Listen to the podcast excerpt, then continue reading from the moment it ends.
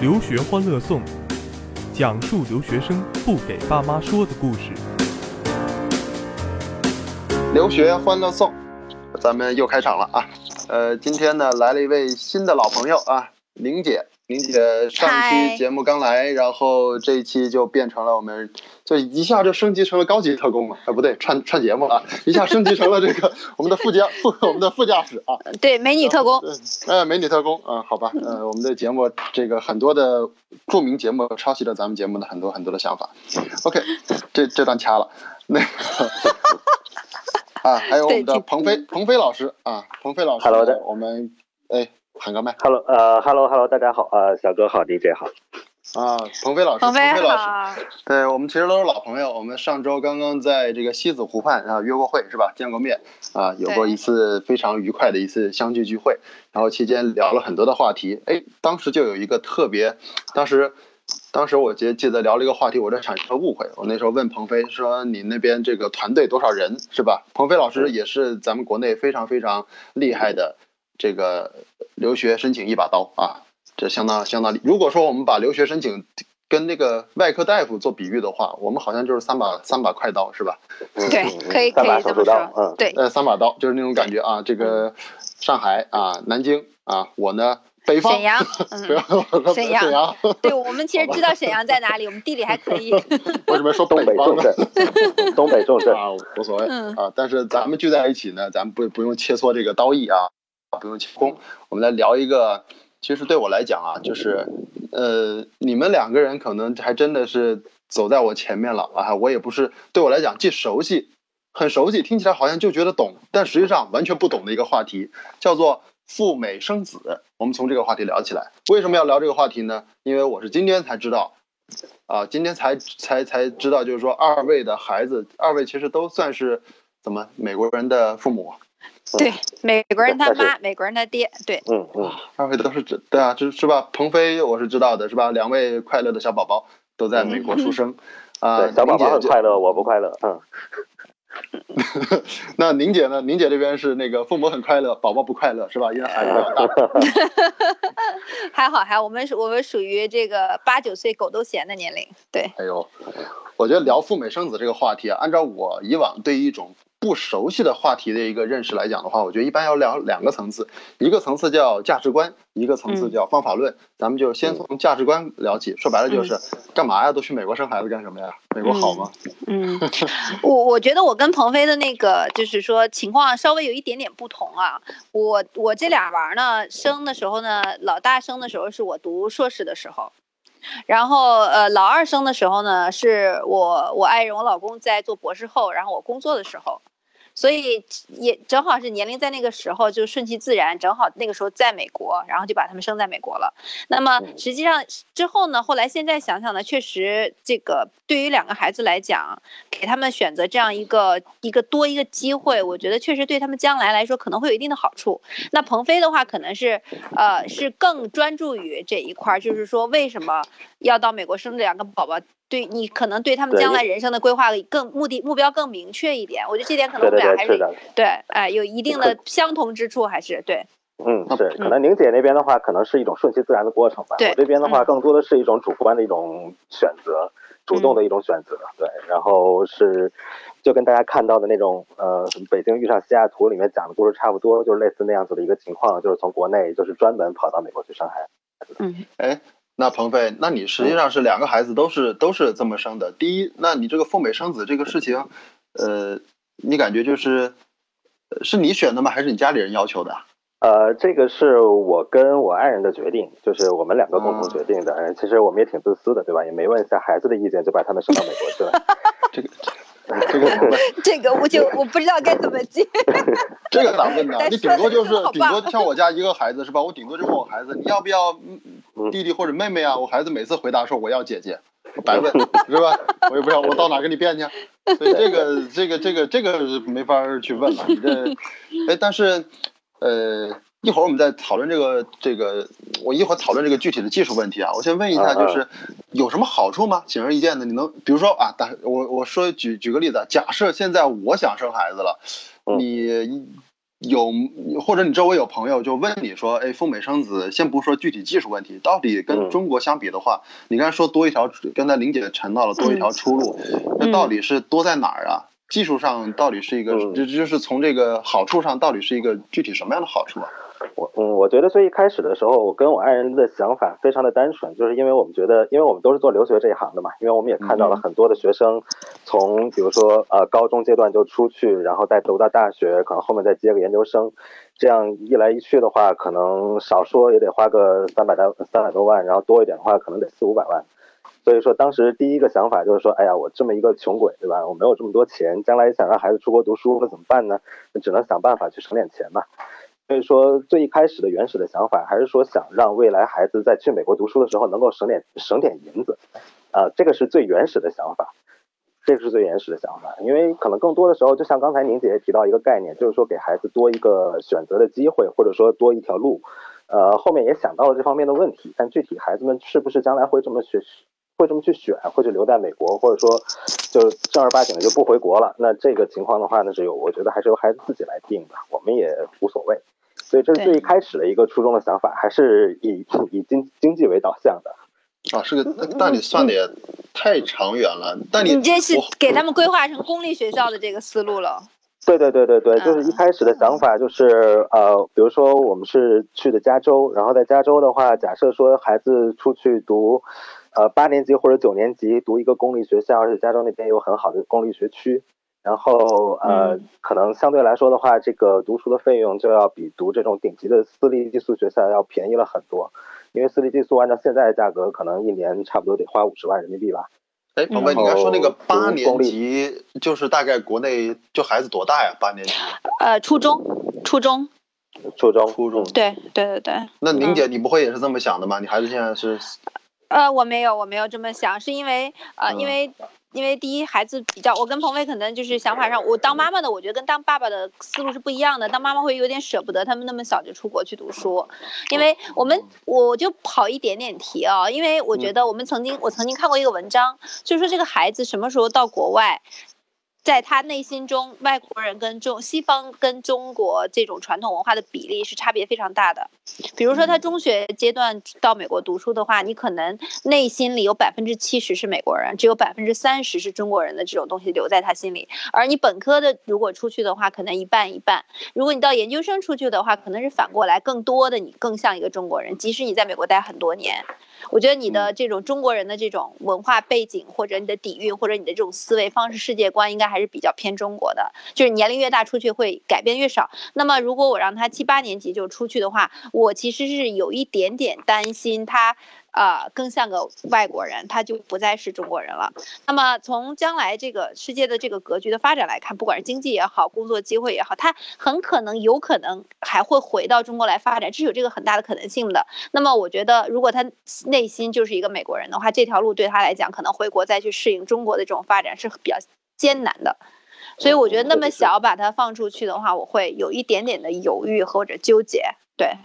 嗯，所以这本质上不是一个你想不想当美国人爸妈的问题，是本质上你希望你孩子将来是，到底是是不管皮肤不能改吧，但内心到底是黄的还是白的这个问题。对对对对，我我觉得中国就是我们从父美生子这个讲到教育这一块，我觉得中国文化或者是对孩子教育，它还是有非常多非常宝贵的可取的地方的。我是希望自己的孩子留有这一块比较比较珍贵的东西吧。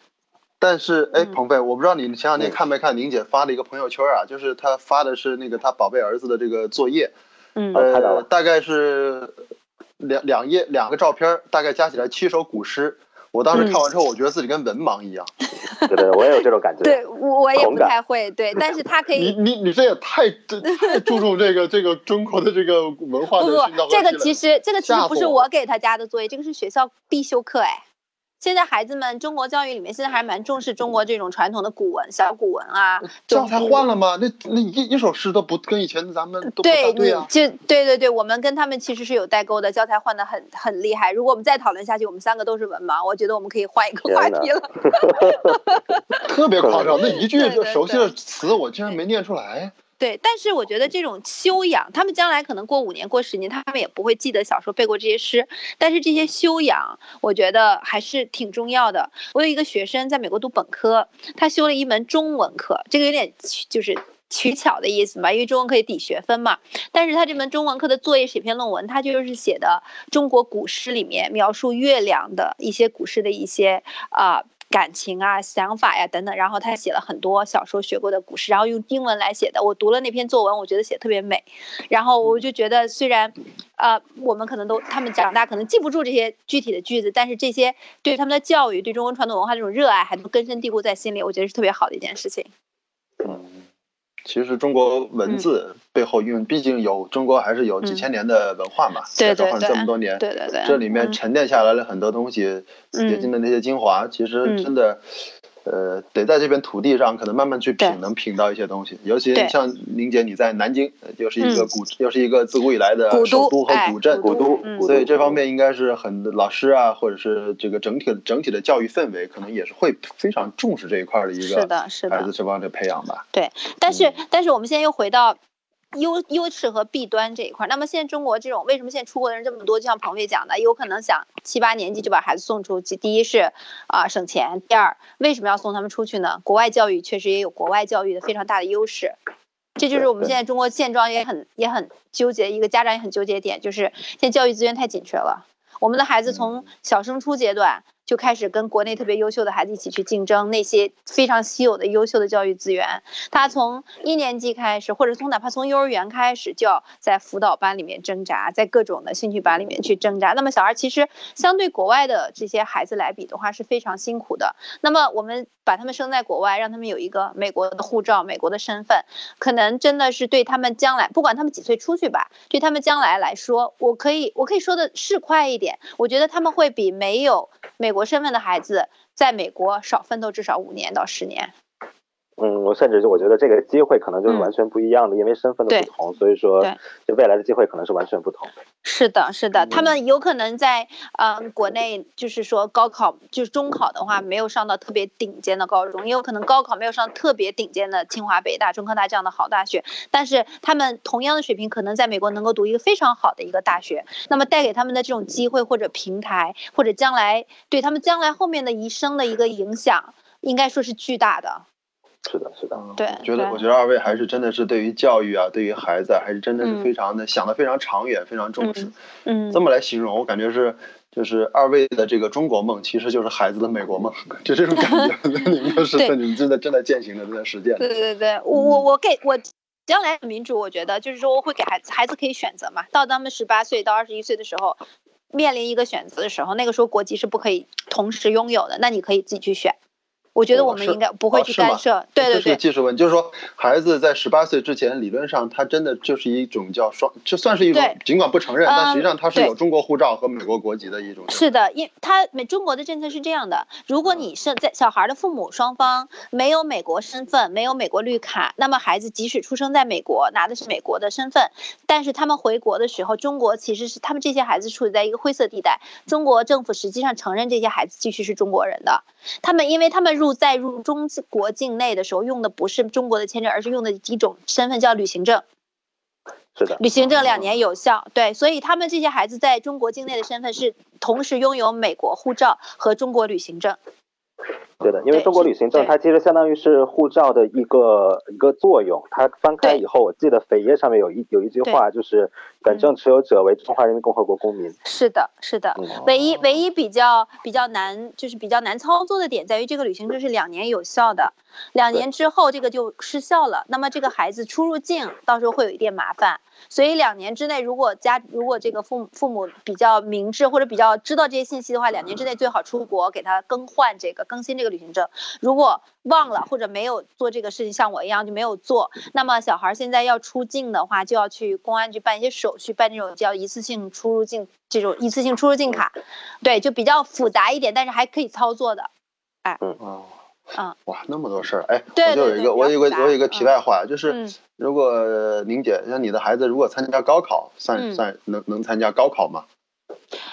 选不选无所谓啊，但是那能吗？呃，我觉得应该可以吧？这个还真没有研究过，因为你知道咱们做的这行基本上属于是已经从小基调就定下来是要出国，从来没有想过高考，所以没有调研过。但是我在想啊，如果他们参加高考算留学生的话，他们应该会占便宜吧？可能高考分数会比较因为因为前段时间好像，因为前段时间看过一个看过一个新闻，好像说是清华在招这个海外背景的留学生的时候，对对他那个门槛对对对降低，然后导致对对对说很多中国网民都很很很生气这件事儿。是的，有然我记得你嗯说的这个，我好像看过新闻，好像是要求这个报考的人在国外生活过两年还是几年就可以参以国外身份来参加这个高高考。清华录取分数线会很低。是的，是的，它可能是一种自主招生，也不是参加高考。嗯我觉得对对对要要做那个高考卷子的话，我觉得应该是做不上的。是的，但是的。咱国内估计这个关键，咱国内政策啊，就是高考政策或者怎么样，可能随着时间的推移，包括国外也会啊，很多政策可能还会变，中国可能变得变化的这个风险可能会更高一点，这个也好判断。对的，嗯我我的想法很简单，我就是觉得说这个，我就那种特别唯心主义的人。我对于孩子的嗯教育，比如说我，我现在孩子还在上幼儿园，还没有上这个小学，但听说中国的很多小学也会有一些，是吧？相对的嗯也有一些呃，不可能不是特别呃好对付的一面吧。嗯就是对于嗯家长来讲，嗯，我当时就想说，以我之力，也许能够帮孩子顺利度过小学。也就是说，不用听老小学老师的，我觉得嗯我的水平应该够小学老师。我是很天真的这么想啊，因为嗯我自自视自己学的是教育心理学，或者嗯自视自己有时间带娃，我就觉得说，嗯孩子的教育问题，也许我能够，甭管环境怎么样，我也许自己能够。想点办法去做什么，包括我孩子，其实有时候说他想当厨师，我还挺鼓励的啊。这个嗯当然就无所谓了，这个相信我，三年之前我也是这么想的。是吧？对呀对，但是现在我还是这么想的。这娃的年龄就排出来了啊！这样一聊，娃的年龄就排出来了。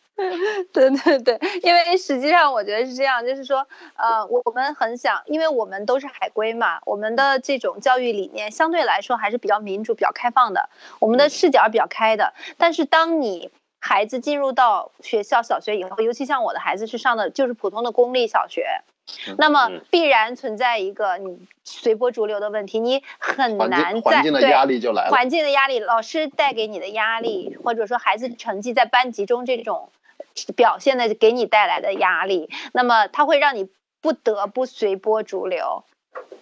对，哦这个是很难，因为如果你比如说你不让他去完成，就是因为学校作业其实还是蛮多的，如果你不让他完成，你就扛着，你说你不要完成，因为我们知道小孩最重要的两个点两个方面啊，第一。学习习惯，第二阅读，在小学的时候是最重要的，尤其低年级的时候，阅读需要的是时间。那么，当你到了小孩到了三年级左右的时候，他的作业量是非常大的。如果学习习惯稍微差一点，作业耗的时间很多，他没有时间阅读。你可能你说我就是让他阅读，对他将来发展好，我作业不做完行不行？我觉得可能这种舆论的压力或者 peer pressure 你是扛不住的。天哪，这个问题我觉得这个是不是稍微有点跑偏了？但是我觉得你这个问题把我的我开始出汗了。今天这一期聊完之后，也许会对我自己对很多东西的看法嗯有非常大的一个改变，我得好好消化一下。很多问题我之前是因为没想过，不是因为想通了。咱们来进个广告。既然你诚心诚意的发问了，我们就大发慈悲的告诉你，为了防止留守家长担心，为了守护留学家庭的和平，贯彻爱与真实的采访，可爱又迷人的谈话节目留学，《欢乐颂》，我们讲述留学生不跟爸妈说的事儿。白洞白色的明天在等着我们。I do to drive. I want 出国，I want 上学。嗯，就是留学，国外屁事儿，不跟家里说。嗯，欢乐颂，留学，欢乐颂。嗯，就是留学欢乐颂。咱广告回来啊。呃，跟上一趴咱聊了很多的这个意义问题，为什么要选择，是吧？说把很多的我没有想过的问题抛了出来，我现在还在回味，特别恐慌。哎，咱聊点具体的吧，鹏飞，你这个是赴美生子，你是有计划的去进行的。我觉得这个东西到底怎么操作啊？你看我现在已经被你们把瘾勾起来了，我现在特别想说，哎，我要不要下个孩子到美国生？我嗯鹏飞，我再我我问一下你啊，这个生孩子这事儿，签证首先是一个关呢，听说签证很难呢。这是个我觉得是这样子的，？因为因为签证这一块儿的话，反正当时我们并没有遇到什么问题，因为我们知道，就是对于赴美生子或者说做医疗呃医疗接受医疗服务等等这些事情的话，本身拿 B1 B2 的旅游签证就是 OK 的，这个是符合规嗯就是是。旅游签证，我记得旅游签证里面是不是专门有一个叫 medical 那个什么理由好像是叫 medical treatment 好好像是叫医疗 medical 医疗服 treatment 务吗？这个算吗？算。不算不算吗？我觉得直接拿 B 二就可以吧。啊，是吗？呃，因为现在很多时候 B one、B one、B 嗯 two 是同时拿的嘛，它好像现在已经没有分的那么细，就是 B 明白 one 还是 B 对 two 嗯。B two 里面就有医疗服务这一项，对对对对对不只是那个探亲访友，明白？接着所以，说，可能很多人都会受那个电影的那个误导，会觉得说这事儿我要偷偷摸摸的来，不能让任何人知道。我觉得这个事情本质上来讲的话，不违反任何一个当事国的法律或者是出入境的政策，完全都嗯不违反，全部都是合法、合规、合理、嗯合情的。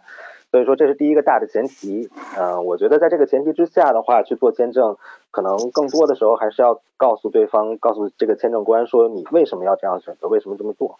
然后他可能会比较关心这个呃理由的问题，这是第一个他关心的点。第二个他关心的点是经济的问题，就是财产，你有没有足够的钱，然后去美国去做这件事情。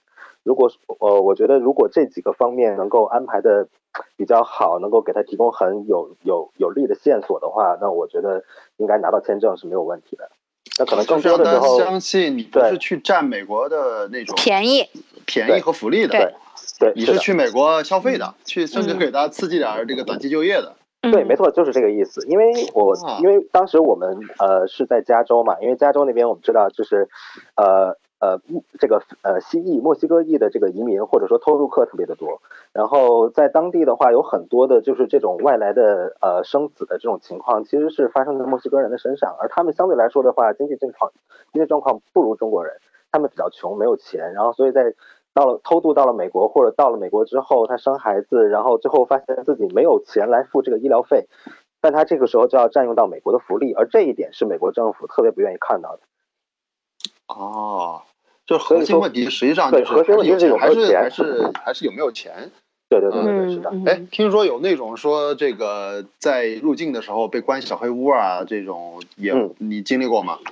我没有经历过，但是我有听说过，包括周围的嗯朋友也有遇到过关小黑屋的情况。嗯呃，我觉得可能还是这个 CBP 那边，就是边境关那边，还是会比较担心的是你有没有足够的财力。我觉得只要把这一点摸透了的话，其实这是一个大原则的问题，应该是没有什么太大的问题的。围绕财力说文章，有没有什么回国的问题啊？就是他会不会问你什么生完孩子是不是要回国？国内有什么稳定的寄托和工作啊什么的？对，当然这些都是一个基本的前提，就是说你要告诉他你是没有移民的倾向，或者说没有黑在那里的一个非法移民的倾向的，就是包括国国内的一些什么存款啊，然后、呃一些财力呀、然后这个呃车子啊、房子啊、工作啊等等这些东西就要提供给他，这样子的话他会相信。你在国内是有这个呃扯不断理还乱的这种各种各样的关系，你是不会留在美国。说白了就是证明嗯你的、你的钱在国内要你你你你你挣钱必须在中国，然后你就是来美国花钱，需要在美国，因为美国有更好的医疗服务，所以希望在美国啊、去提去去购买到这样的很好的服务，在美国来是的，是的，因为因为之前就是其实呃我在生老大的时候，就第一次是在呃大概四年前的时候，那那个时候的话呢，呃入境的时候，入境官并没有问我什么太多的问题，直接就让我过了。但是到后面等生老二的时候，就是在去年生老二的时候呢，呃入境官还是问了很比较多的问题的，他会比较纠结说你为什么来这边生。那当时我跟他讲的就是说这个医疗条件的问题，因为我们知道现在在国内生孩子，基本上好的公立的这种呃医院里面，就妇产科医院里面排大队，然后产检，然后嗯很多就是听说什么同，比如说同周围的同事啊朋友去产检，就早上八点钟去排队，然后排个两百多号，然后十一点才产检上，然后五分钟就结束了。就这种情况确实是比较多，而国内的私立医院相对来说，它的这个医疗水平跟医疗服务啊、比较参差不齐，也不能说是不好，也有好的，但好的巨贵无比。比在美国还贵，哎，对比在美国还贵。然后所以说这些的话，其实是一个嗯真实的理由，真实的理由之一了，相当于是。那么就是说，你第二次去申那个地利的时候，实际上在海关还是被盘问了很多的细节内容。对对，被盘问了很多死节内容，是的。对他应该是有能够查到你生老大的这种记录的，进入的这种记录的，所以才会是是完问你。对对对，是的，完全这些完全嗯他都清楚的。嗯嗯嗯然后当当时就是跟他讲，就是说给我我给他拿出来一个清单，嗯就是告诉他我做了一个 budget，告诉他说我来这趟来美国打算待多久，大概要花多少钱，然后比如说吃穿住行，然后个人的生活开销，然后包括医生、医院、产检等等的费用，所有的费用我全部都加上，然后嗯我我呃一个一个预算的一个总数，然后我再告诉他说我带了多少钱，然后只要能够 cover 到这一部分总数的话，我觉得就他也没有什么理由来啊卡。这这些，哎，对，这这鹏飞就是这样一套流程下来，你都是自己 DIY 的吗？还是说对，纯 DIY，纯 DIY。那太好了，真你愿意做这样的生意和业务吗？咨询业务，我觉得这 这个我觉得我觉得鹏飞好很厉害啊，就是计划做得好，就是我是想象不到的。我觉得如果不懂的，然后就冒冒失失就去做这个事情，可能真的会被海关留留下来拦下来。然后你这样做的准备很充分，真的很棒。嗯，我好高兴我有你们两位朋友啊，一个是这个中小学教育问题有宁姐，这个东北生子的这个问题有鹏飞。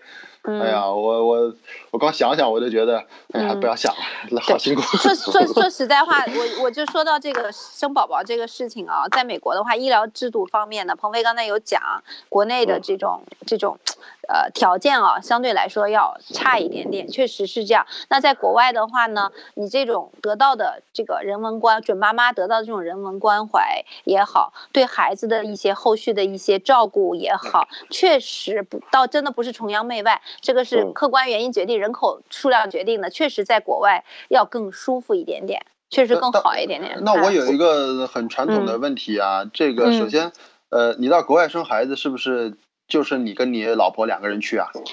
对啊，还还去还就是还去还去什么家里的爷爷奶奶婆婆吗？不需要吧？不需要，我这我这边都没有，我这边都没有都但是这样的话，我感觉就是，呃反正反正我感觉这个就是两个人嘛。再一个就是咱中国的传统文化里不是还有什么坐月子嘛？对，嗯那自己做啊。个难道在国外生就不用坐月子吗？还是说听说有月子中心？有月子中，加州那边有月子中心的。